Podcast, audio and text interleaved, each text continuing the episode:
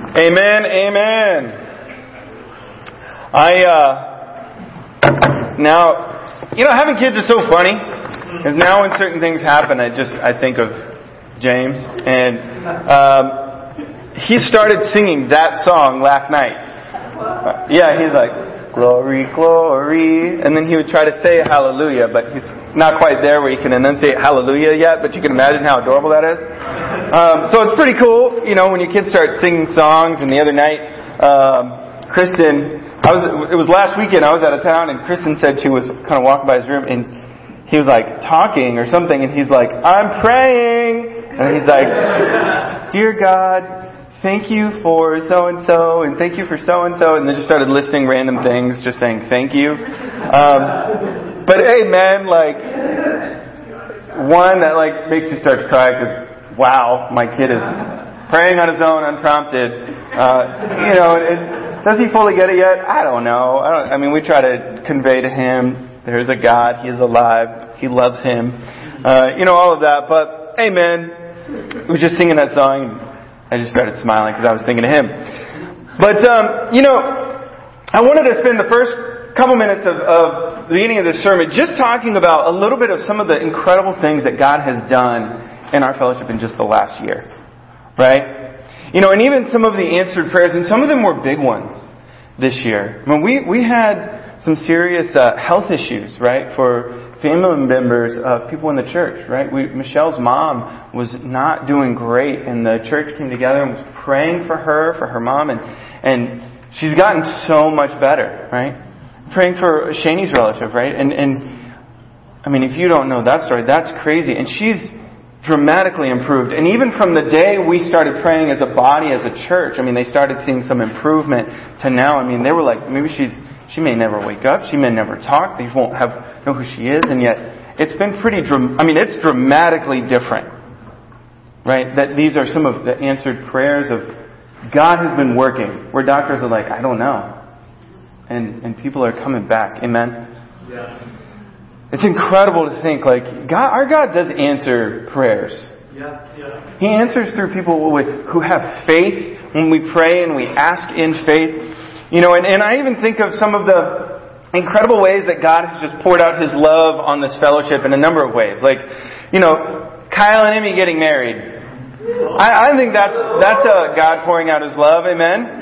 Like I feel encouraged. I, I, I'm happy for them. You know, all the time I think about them. I try to tell them, you guys don't even know how much I love you. I'm excited for you to be together. Uh, you know, but they found each other, and that's just a new life beginning right there, right? Motivated by love. You know, we think of Nicole and Giovanni are getting married in just just a few weeks, not far away. You know, I mean, another blessing and love from God pouring it out, and, and motivated by love. We look at you know, Devin and Monica being a part of the church. You know, them coming in and even when they, they, they have admitted, you know what, we stayed because it just felt like, man, people immediately wanted to be our friends and love us and be in our lives and that was what we were looking for. You know, but it's, and, and, but them coming and becoming Christians, seeing Devin really seeing and understanding the love of God and Monica understanding the word of truth even more clearly, all motivated by the love of God. You know, we've got the McLeans having their baby, right? We've got little River, right? Who, she's just adorable and beautiful. You know, Kristen and I are so excited to have, you know, our, our next son, his name is going to be Sam. We're so excited for Sam. Uh, but God's just pouring out blessings, you know, in, in our lives and answering prayers and blessing the church in a lot of ways. You know, we've, we've added not just, you know, physical babies, we've had spiritual babies, right? You know, Seth has become a Christian, Nate's become a Christian, Emily's become a Christian, Kayla's become a Christian. Like, we, we've seen, like, people becoming Christians recently, and that's just a blessing from God, motivated by love, and, and God just pouring out love on the church. I feel loved when, when I know that God is working amongst us. You know what I mean? I, I feel motivated to, to want to love God back and, and do more in my faith and in my life uh, for, for how I live. Right? And, and tonight, uh, to, this morning, I want to talk about um, motivation. What motivates us? You know, and I mean, there's so many, so many, even more blessings. I mean, we've had awesome people move in, and we even have more people on the way from. I don't even. I'm like finding out about people who are moving here and getting jobs. I'm like, what is going on? You know, God is just doing things. It, more good news than I have time to share at the moment. But I look at this and I go, hey, what motivates us though? Right? What what brings us together to live as Christians. You know, and all a, a lot of these things, whether they're marriages or children or people becoming Christians, you know, it's love that pulls it together. Or we hope. Right? And so the title of, of this morning's sermon, I've titled it just The Motive to Change. Because we've been talking about a series on what is love. And when you look at that, what should love be? It should be our motive as Christians. Right? So if you're taking notes, it's the motive to change. What is love? It's the motive to change. If you've got a Bible, turn over to 2 Corinthians 5. We're going to read here. It encourages me when uh, I feel like unprompted people have very closely associated points that they're sharing, whether it be for, you know, the communion or, you know, the offering.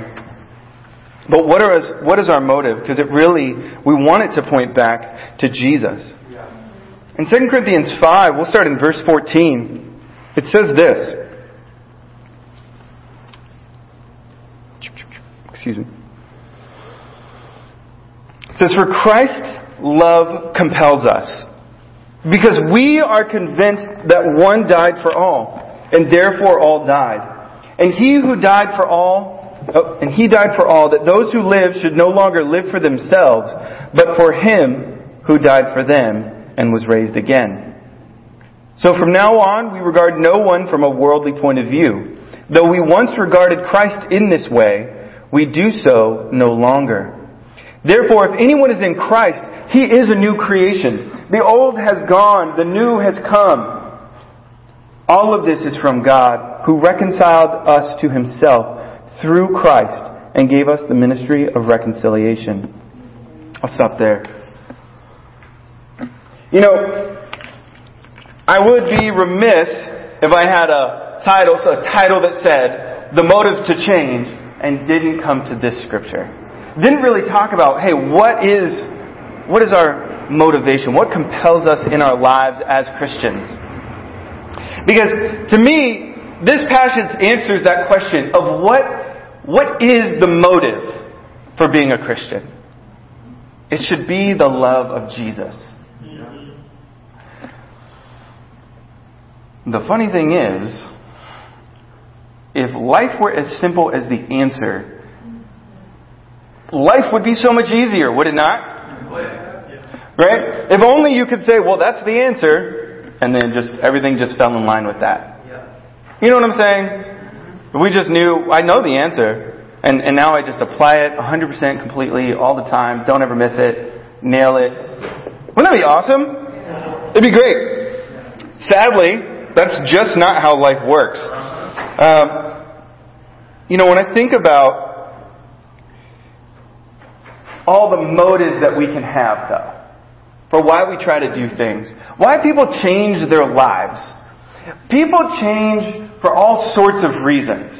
You know what I'm saying? Like, like, you know, we've got people rebranding themselves, creating new lives, starting new lives. I mean, it's, it's a new life quote unquote, is not a new thing. Now, I don't mean in the sense of becoming a new creation in Christ. I mean people just trying to start over and do different things with their life. Right?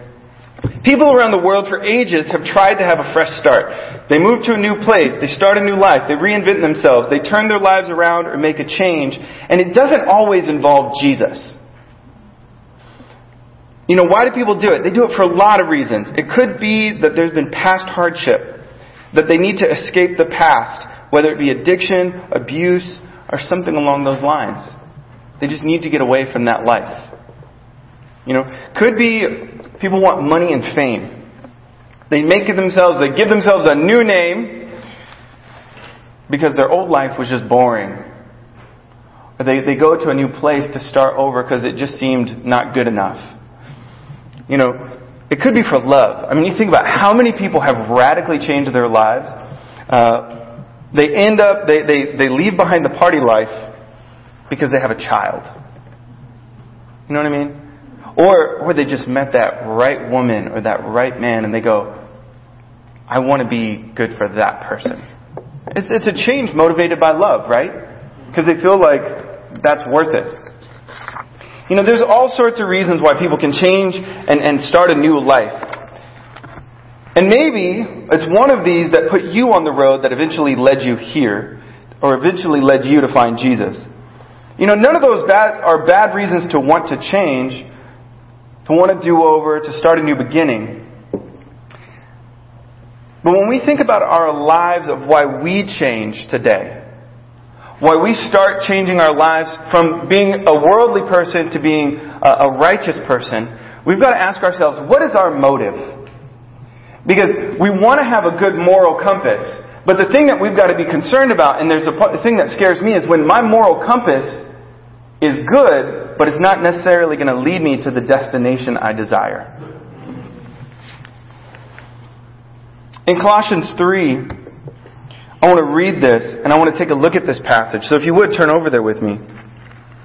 Because I read this passage and it's an incredible scripture written by Paul to tell the Christians what their lives can look like now that you follow Jesus.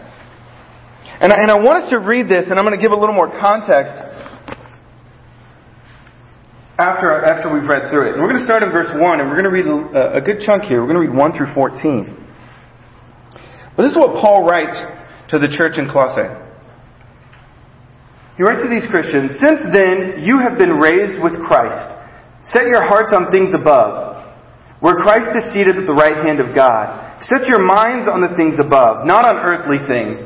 For you died, and your life is now hidden with Christ in God. When Christ, who is your life, appears, then you also will appear with him in glory. Put to death, therefore, whatever brings belongs to your earthly nature. Sexual morality, impurity, lust, evil desires, and greed, which is idolatry. Because of these, the wrath of God is coming. You used to walk in these ways, and in the life you once lived, but now you rid yourselves of such things as these anger, rage, malice, slander, filthy language from your lips. Do not lie to each other, since you have taken off your old self with its practices and have put on the new life, which is being renewed in the knowledge and in the image of, of its Creator. Here, there is no Greek or Jew, circumcised or uncircumcised, barbarian, Scythian, slave, or free, but Christ is all and is in all. Therefore, as God's chosen people, holy and dearly loved, clothe yourselves with compassion, kindness, humility, gentleness, and patience. Bear with each other. Forgive whatever grievances you may have against one another. Forgive as the Lord forgave you. And over all of these virtues, put on love, which binds them all together in perfect unity. So, how does this relate into the, the new life thing? I, I want to talk about that in a second. So, hang with me. But in this scripture, you know, the Holy Spirit has inspired Paul to write this to the Colossians. And in the section just before we've, what we've read is Paul has been telling them about how fruitless human religious tradition is. He got into why this, this religious tradition, the, the Pharisees, they're missing the mark, they're getting it all wrong. And he tells them that what they need to do is they need to set your hearts and your minds on the things in heaven with Christ. You need to set your hearts and minds on Jesus with Christ. You know, we find passages like this all over the New Testament, where then what he does is he gives, he tells them that religious tradition is fruitless. Don't try to have all these rituals, but instead he just gives them some basic instructions and some practicals to live by. Right? And, and as I said, we find these all over the New Testament, not rituals, just practicals now that you follow Jesus. You know, and here we find some incredible passages on how to live a righteous and upstanding lives, life as disciples.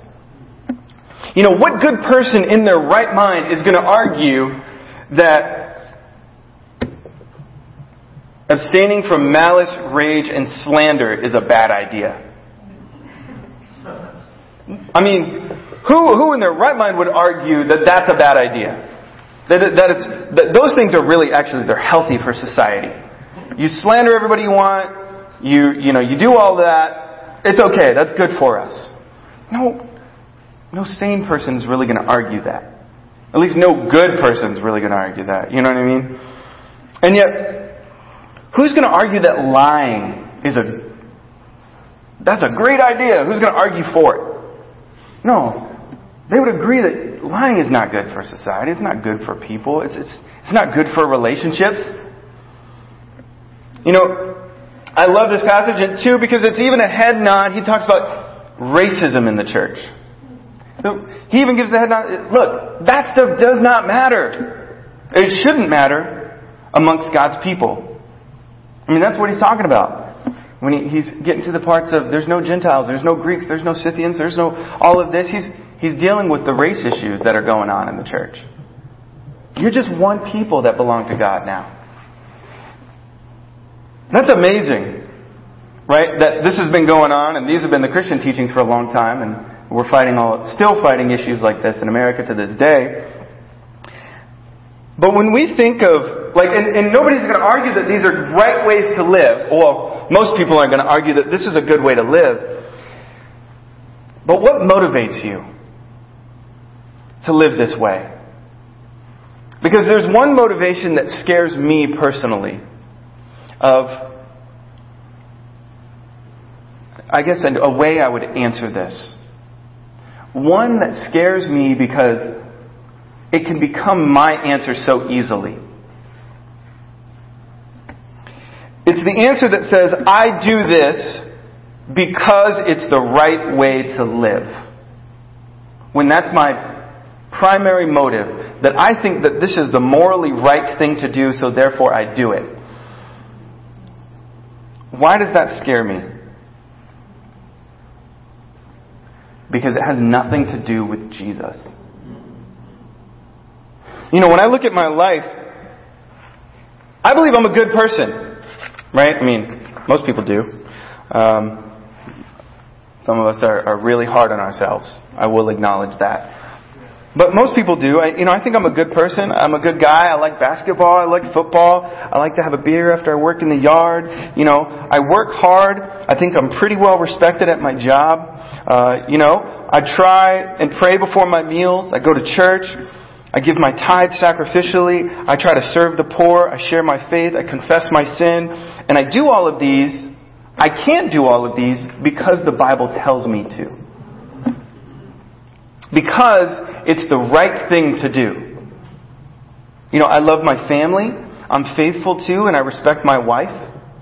I don't curse. I don't lie. I don't cheat. I don't steal you know, I live this way because God's Word tells me to, and because I know that it's right. I can live this way because I firmly believe that it's going to provide me and my family with not only a good life, but with the best life possible. Which doesn't sound bad, except for what I said before. Where is Jesus in all of that motivation? Because I can come to the Word and I agree that it's the right way to live. But what scares me is when my life becomes about being a good moral person and not just about being a follower of Jesus. Now, when I do follow Jesus, I will do these things. And maybe you guys don't struggle with this. Maybe you've never noticed it, or maybe you've never been even been tempted with it, to just get into where living this way is a routine. Because I believe it's the right way to live. And I do believe it. I believe that I should share my faith and try to get as many people to heaven with me as I possibly can. But I can also get tempted that I do all this stuff because it's just what's best for me. It's what's best for my family.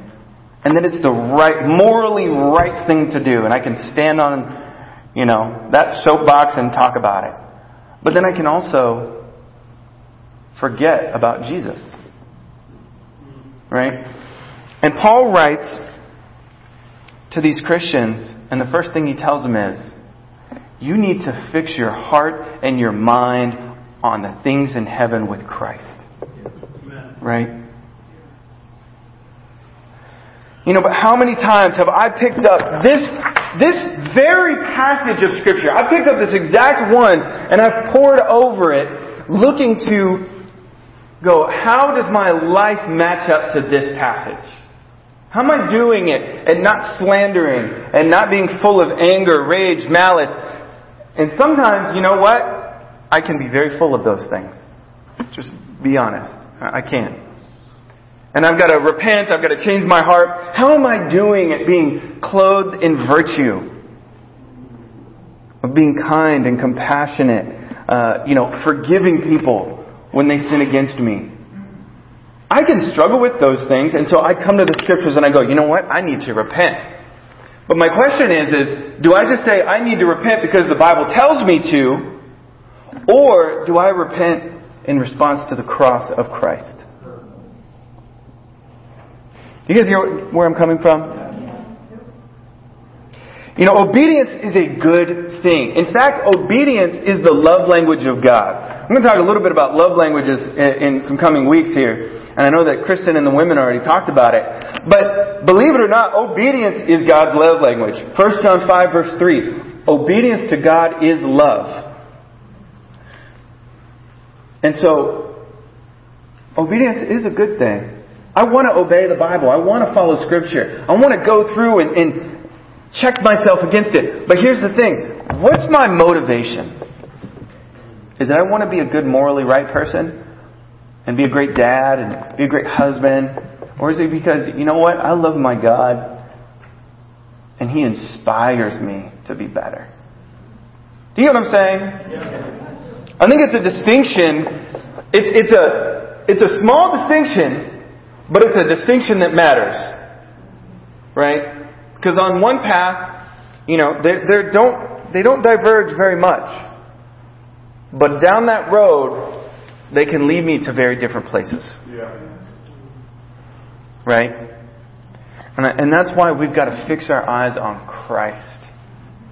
That the motivation is Jesus' love, where we come to the foot of the cross. And I love what Andrew and Adeline shared what is my real treasure that I'm looking for? What is, what is my heart that I'm going after? What motivates me? You know, and I, I think of a simple example would be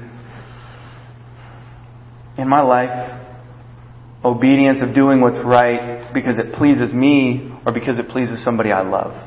Right? I can clean my house sometimes because my house is dirty and it makes me uncomfortable. But sometimes I can just sit in my house when it's dirty and just, I'm okay with that. I'm like, I just don't care enough right now. But you know what can motivate me is the moments where I go, you know what would encourage my wife? If I clean my house. You know? And, and get up and do it. Not because I'm uncomfortable with the dirty house, but because I know that my wife is going to walk in and she's going to feel more at peace and less stressed out by being in a house where the floors are vacuumed and you know, Uno cards aren't spread all over the place and toys are everywhere, which is every day. Uh, you know, so it's an everyday thing. But it takes time and it takes effort. But because I want my wife to be happy when she's with me and when she's in her home and in our home, I clean it up. Not every time. but I try to, you know. But is she going to notice the difference whether I do it for me or I do it for her. Sometimes. Sometimes you won't. One suits my need, and one meets her need. Well, either would meet her need, but what is my motivation? Yeah. Right? I think in the long run, she'll know the difference. She can feel, she can sense when I'm just not being loving to her and I'm just doing it because it needs to get done. And can we, most of us do that when we know that people are just doing things because they're supposed to versus when they really do it because they love us? And some of us can get confused because people can do it with the right intentions, with loving hearts, and they just think uh, it's just an appointment. And that's not true. You know, it can come from a place of love. But I think it's being careful that we check our own hearts and check our own motivations. What, what motivates you to be a Christian? Is it because it's right, or is it because Jesus died for you? Is it because you're going to be a better friend, father, mother, sister, brother? Or is it because, you know what, I'm inspired by Jesus and I want to follow his footsteps and I want to be like him? And, and from that, you're just going to have this, this change. I'm, I feel motivated to obey because of love. And so I just asked us that question this morning, church. What motivates you? What calls you higher? What leads you in your life as you, you strive to be a disciple of Jesus?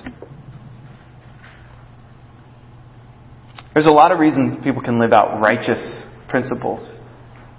But not having a good moral compass does not guarantee your eternal destination. It's Jesus that's going to get us there. Not just being a good moral person. It's someone who's close to Christ. It's Jesus that's going to call us in and say, hey, well done, good and faithful servant.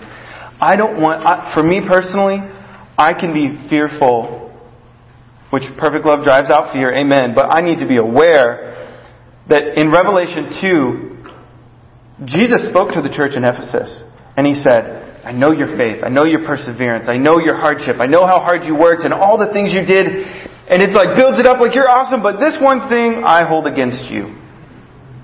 You have forgotten your first love. I don't want to forget Jesus. But the reality is I can.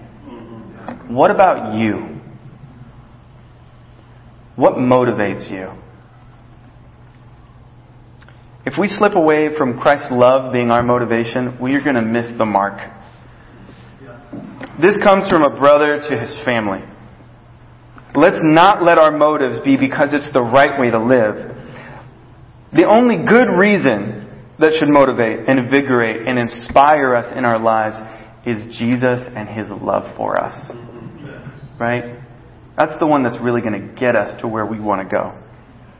So if you've, if you've noticed that you've drifted, if your heart has been a little bit off, if you're not really connecting with Christ, I want to encourage you, you got to get that time in your Bible and in prayer and with spiritual fellowship with other Christians. And I say spiritual fellowship because sometimes we can just hang out and do right things rather than bring each other to closer to Jesus. Right? Sometimes we can read our Bibles because it's the right thing to do. We can say a prayer because it's the right thing to do. But really, we are called to do those things to seek the face of God, to have a relationship of love. Let's be people who are inspired by Christ.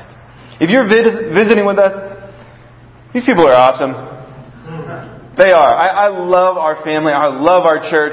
And I'd encourage you, ask, ask to study the Bible with us. Let's dig into the scriptures together and figure out why Jesus is the ultimate motivator for the Christian life. We get all these other things as a blessing, but I know as we do these things, as we dig in, as we follow Christ, we're going to be able to change the world together. We're going to be able to cast off the sin, that old way of life. We're going to pick up the virtues. You know? And I, I encourage you to dig into the scripture and even looking at it in the concept of being clothed with Christ. You put it on, you know, kindness is like your socks, right? You know, you got a shirt, that's your, you know, gentleness. You got, but in all of it, you're going to put on love. Right? Over all of that, it's going to be love. And we learn that love from Jesus. All of that is really provided from Christ. Let's be a people devoted to learning what love is, being motivated by love, and following Jesus in love. Amen? Amen. Amen.